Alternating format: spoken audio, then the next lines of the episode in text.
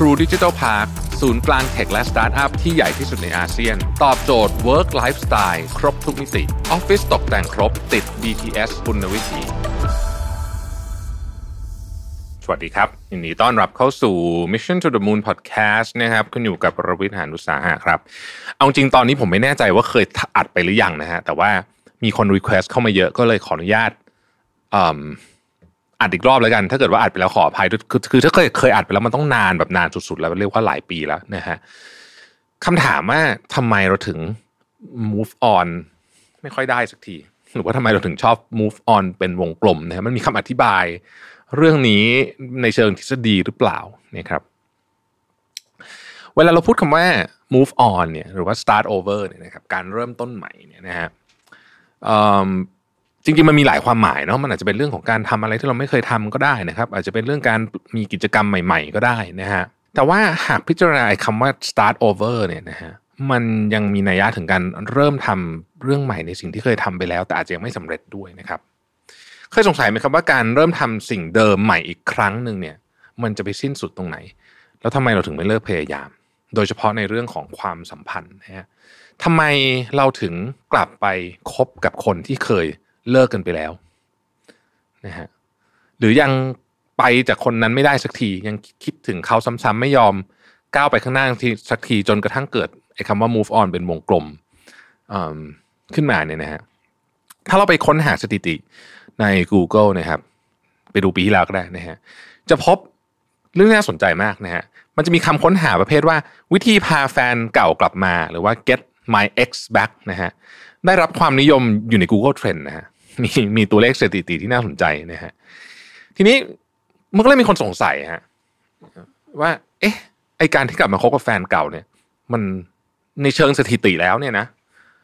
มันมันรอดไหมนะมันมันมันมันดีหรือไม่ดีกันแน่นะครับในปี 2019 เนี่ยเควินทอมสันเขา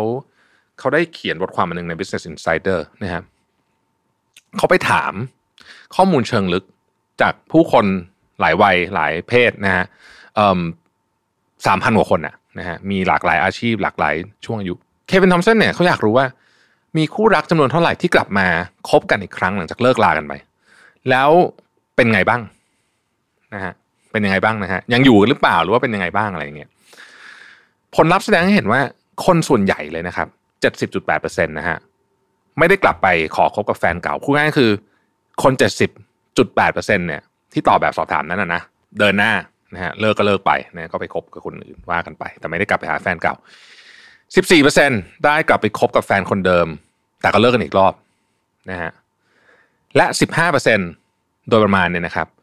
กลับไปคบกับแฟนคนเดิม แล้วยังรอดอยู่จนถึงวันที่ตอบแบบสอบถามต้องบอกอย่างนี้นะบอกว่าไม่รู้จะรอดไปถึงตอนไหนเนี่ยนะนอกจากนี้ยังมีสถิติที่น่าสนใจนะครับ เพศหญิงมีโอกาสที่จะขอแฟนเก่าคบสำเร็จสูงกว่าเพศชายนะครับ คู่รักที่อยู่ในอายุประมาณ 18-24 ปีเนี่ยมีแนวโน้มที่จะเลิกกันอีกครั้งหนึ่ง หลังจากที่พวกเขากลับมาคบกันสำเร็จนะฮะผู้ที่อยู่อายุ 20 ปลายปลายหากมีโอกาสขอแฟนเก่าคบได้เนี่ยโอกาสจะต่ำที่สุด 20ไปปลายเป็นช่วงที่คนจะขอกลับไปคบแฟนเก่าเนี่ยยากเป็นช่วงเวลาที่คนได้เจอคนเยอะในขณะที่คนที่อายุเกิน 50 ขึ้นไป มีโอกาสขอแฟนคนเก่าคบได้สำเร็จมากที่สุดเป็นต้นนะครับ แม้ว่าอันนี้มันไม่ใช่การศึกษาแน่ชัดเพราะมันคือแบบสอบถามนะฮะ ไม่สามารถฟันธงได้แน่แน่แน่นอนว่าการ move on เป็นวงกลมนั้นจะสามารถสร้างความสัมพันธ์ใหม่กับคนเก่าได้ตลอดรอดฝั่งหรือไม่นะครับ แต่มันมี part หนึ่งที่น่าสนใจนะครับเขาไปถามถึงเหตุผลว่าทำไมอะทำไมบางคนบางส่วนถึงเลือกอยากจะกลับไปคบกับแฟนเก่านะครับ แล้วเขาก็สรุปมาเป็นในเชิงจิตวิทยาได้ 7 ข้อด้วยกันนะครับ อันแรกเนี่ยเราเรียกว่า euphoric recall หรือว่าการนึกถึงแต่ความทรงจำดีๆ ที่เคยมีให้กันขอขีดเส้นใต้ที่คำว่าแต่ความทรงจำดีๆที่เคยมีให้กันนะครับ เพราะว่าเวลาเรานึกถึงโมเมนต์ที่เคยมีร่วมกันกับคนคนนั้นเนี่ยไม่ว่าจะเป็นช่วงที่ไปเที่ยวด้วยกันหรืออะไรก็แล้วแต่เนี่ยนะฮะหรือว่าอาจจะเป็นสิ่งเล็กๆเช่นการจับมือครั้งแรกอะไรก็แล้วแต่โมเมนต์พวกนี้เนี่ยมันชัดในความทรงจำของเรามากเทียบกับโมเมนต์อื่นๆนะครับผู้เชี่ยวชาญเรียกโมเมนต์แบบนี้ว่า euphoric recall ซึ่งเป็นปรากฏการณ์ที่เรานึกถึงเหตุการณ์ในอดีตนะฮะ ของคนคนนั้นเนี่ยในแง่ดีๆ จนลืมมุมแย่ๆของเขาหมดเลยนะครับโดยพฤติกรรมที่ทำให้เรารู้สึกมีความสุขนี้เนี่ยเมื่อเราคิดถึงมันซ้ำๆนะฮะมันก็มันก็จะทำให้เรา move on จากความทรงจำนี้ยากขึ้นนั่นเองนะครับข้อที่2เนี่ยก็มีคนจำนวนมากนะบอกว่าเออเชื่อว่าแฟนเก่าเนี่ยคือแฟนที่ดีที่สุดเท่าที่เราเคยมีมา หลายคนเนี่ยอาจจะติดภาพแฟนเก่าอยู่ จนบอกตัวเองซ้ำๆอาจจะรู้ตัวหรือไม่รู้ตัวก็ตามเนี่ยนะฮะ ว่าแฟนเก่าคือคนที่สมบูรณ์แบบที่สุดจนไม่จนไม่สามารถมีใครมาทดแทนได้นะครับ มองไปทางไหนก็เจอแต่คนที่ด้อยกว่าแฟนเก่านะครับทั้งที่ในความเป็นจริงแล้วอาจจะมีคนมากมายที่ดีกว่าแฟนเก่าเราก็ได้นะฮะคุณเชอร์ลินชองเนี่ยนะเป็นผู้เชี่ยวชาญด้านการฟื้นฟูสภาพจิตใจหลังการเลิกราเนี่ยนะฮะผมก็เพิ่งรู้ว่ามีผู้เชี่ยวชาญด้านนี้อยู่ด้วยเนี่ยนะให้คำอธิบายว่าหลังเราเอาแนวคิดว่าไอ้แฟนเก่าเราเนี่ยเป็นคนที่ดีที่สุด เท่าที่เคยมีมาฝังในหัวไปแล้วเนี่ยนะฮะคือเมื่อไหร่มันฝังในหัวไปแล้วเนี่ย เราจะมองว่าเราเคยมีความสัมพันธ์ที่สมบูรณ์แบบ แล้วมันพังทลายลงนะฮะไม่ใช่แค่เราจะใจสลายจากความรักที่ล้มเหลวนี้ แต่ว่ามันจะรวมไปถึงการไปทำให้ self esteem ของเราลดลง จนเราคิดว่าตัวเราไม่ดีพอรักษาความรักดีๆ ไว้ไม่ได้ เราจึงไม่คู่ควรที่จะมีความรักครั้งใหม่เนี่ยนะฮะอันนี้ก็เป็นอีกสาเหตุหนึ่งที่ทำให้เราไม่ move on สักทีนะครับข้อที่3เนี่ยร่องรอยของความรักอาจจะเป็นความทรมานนะฮะ หลายครั้งที่ความสัมพันธ์อาจจะเหลือความทรงจำดีๆ ทิ้งไว้ให้เราคิดถึง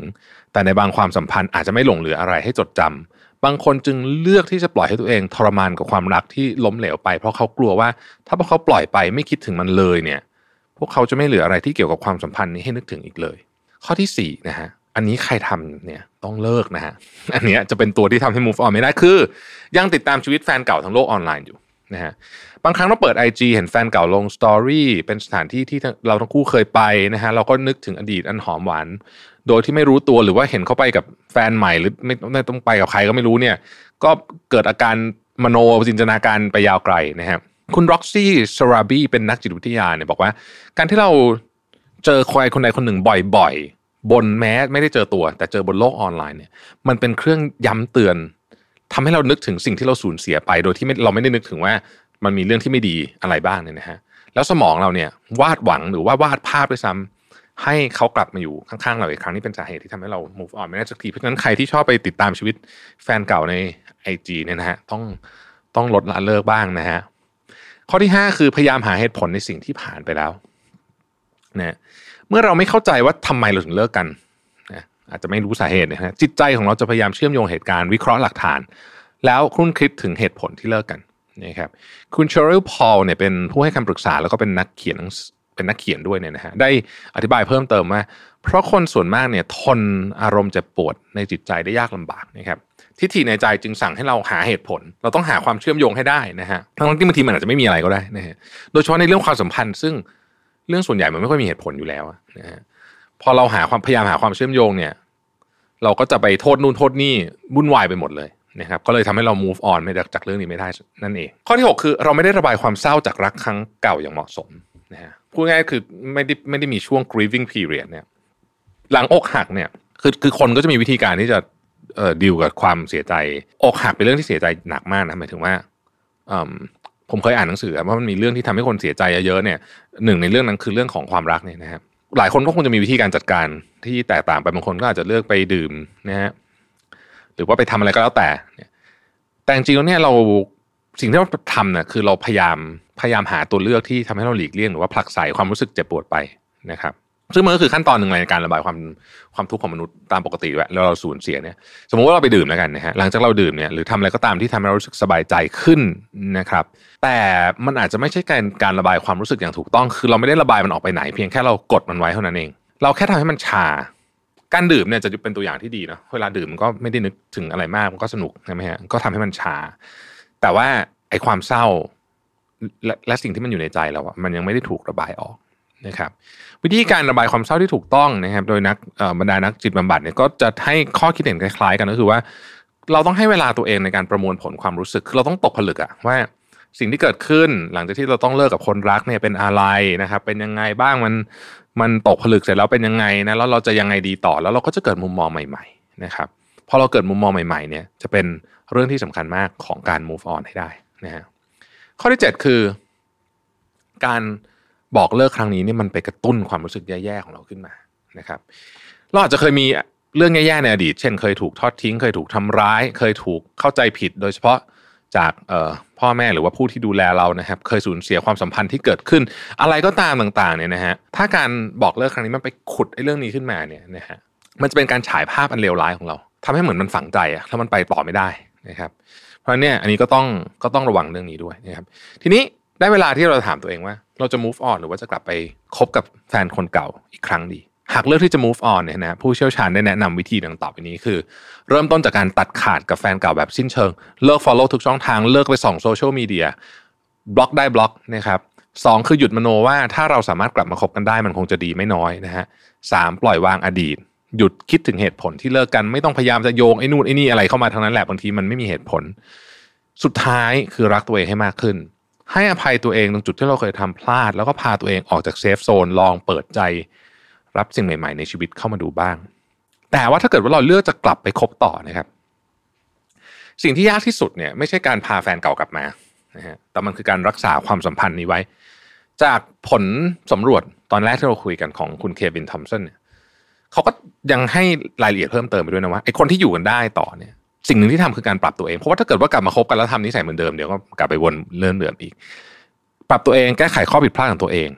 นะครับ จะทำให้คบกันยืนยาวกว่าเดิม แต่ถ้าไม่ทำเนี่ยมันก็จะวนอยู่ที่เดิมนี่แหละ ดังนั้นไม่ว่าสุดท้ายน่าจะเลือกเริ่มต้นกับคนเก่าหรือว่าเริ่มต้นกับคนใหม่อะไรเนี่ยก็ตามเนี่ยนะครับ อย่าลืมว่าเราต้องก่อนเราจะรักใครได้ต้องรักตัวเองให้เป็นก่อนนะครับ ถ้าเรารักตัวเองมากพอเนี่ย เราจะรู้เองอะว่าความรักครั้งเก่ายังมีโอกาส หรือแผลมันมันเจ็บ เกินไปละไปเริ่มต้นกับคนใหม่ดีกว่านะครับ ขอให้ทุกการเริ่มต้นมีปลายทางที่ดีเสมอนะครับ ขอบคุณที่ติดตาม Mission to the Moon นะฮะแล้วเราพบกันใหม่ในวันพรุ่งนี้ สวัสดีครับ การเปลี่ยนแปลงเป็นทั้งวิกฤตและโอกาสสำหรับคนทำงานเพราะภาคธุรกิจในวันนี้กำลังเปลี่ยนสู่เกมชนิดใหม่ ที่เล่นยากขึ้น สนุก และท้าทายมากขึ้นทางเลือกของเราจึงเป็นการพัฒนาทักษะใหม่ เพื่อเป็นผู้เล่นที่แข็งแกร่งในเกมธุรกิจนี้ และหากจะขับเคลื่อนเศรษฐกิจระดับประเทศไปให้รอด การพัฒนาทักษะใหม่แค่คนใดคนหนึ่ง คงไม่เพียงพอ ได้เวลาพัฒนาทักษะใหม่ให้ประเทศไทย Mission to the Moon Reskill Thailand ต่อยอดความเชี่ยวชาญด้านสื่อออนไลน์ที่เข้าใจคนทำงาน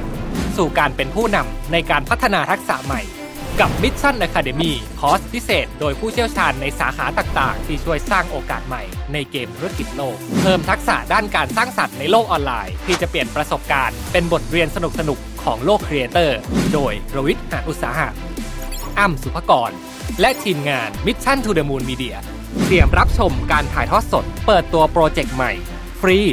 วันเสาร์ที่ 26 กุมภาพันธ์ 2022 เวลาหนึ่งทุ่มเป็นต้นไป ผ่านช่องทาง Facebook และ YouTube ติดตามรายละเอียดเพิ่มเติมได้ที่ mission to the moon co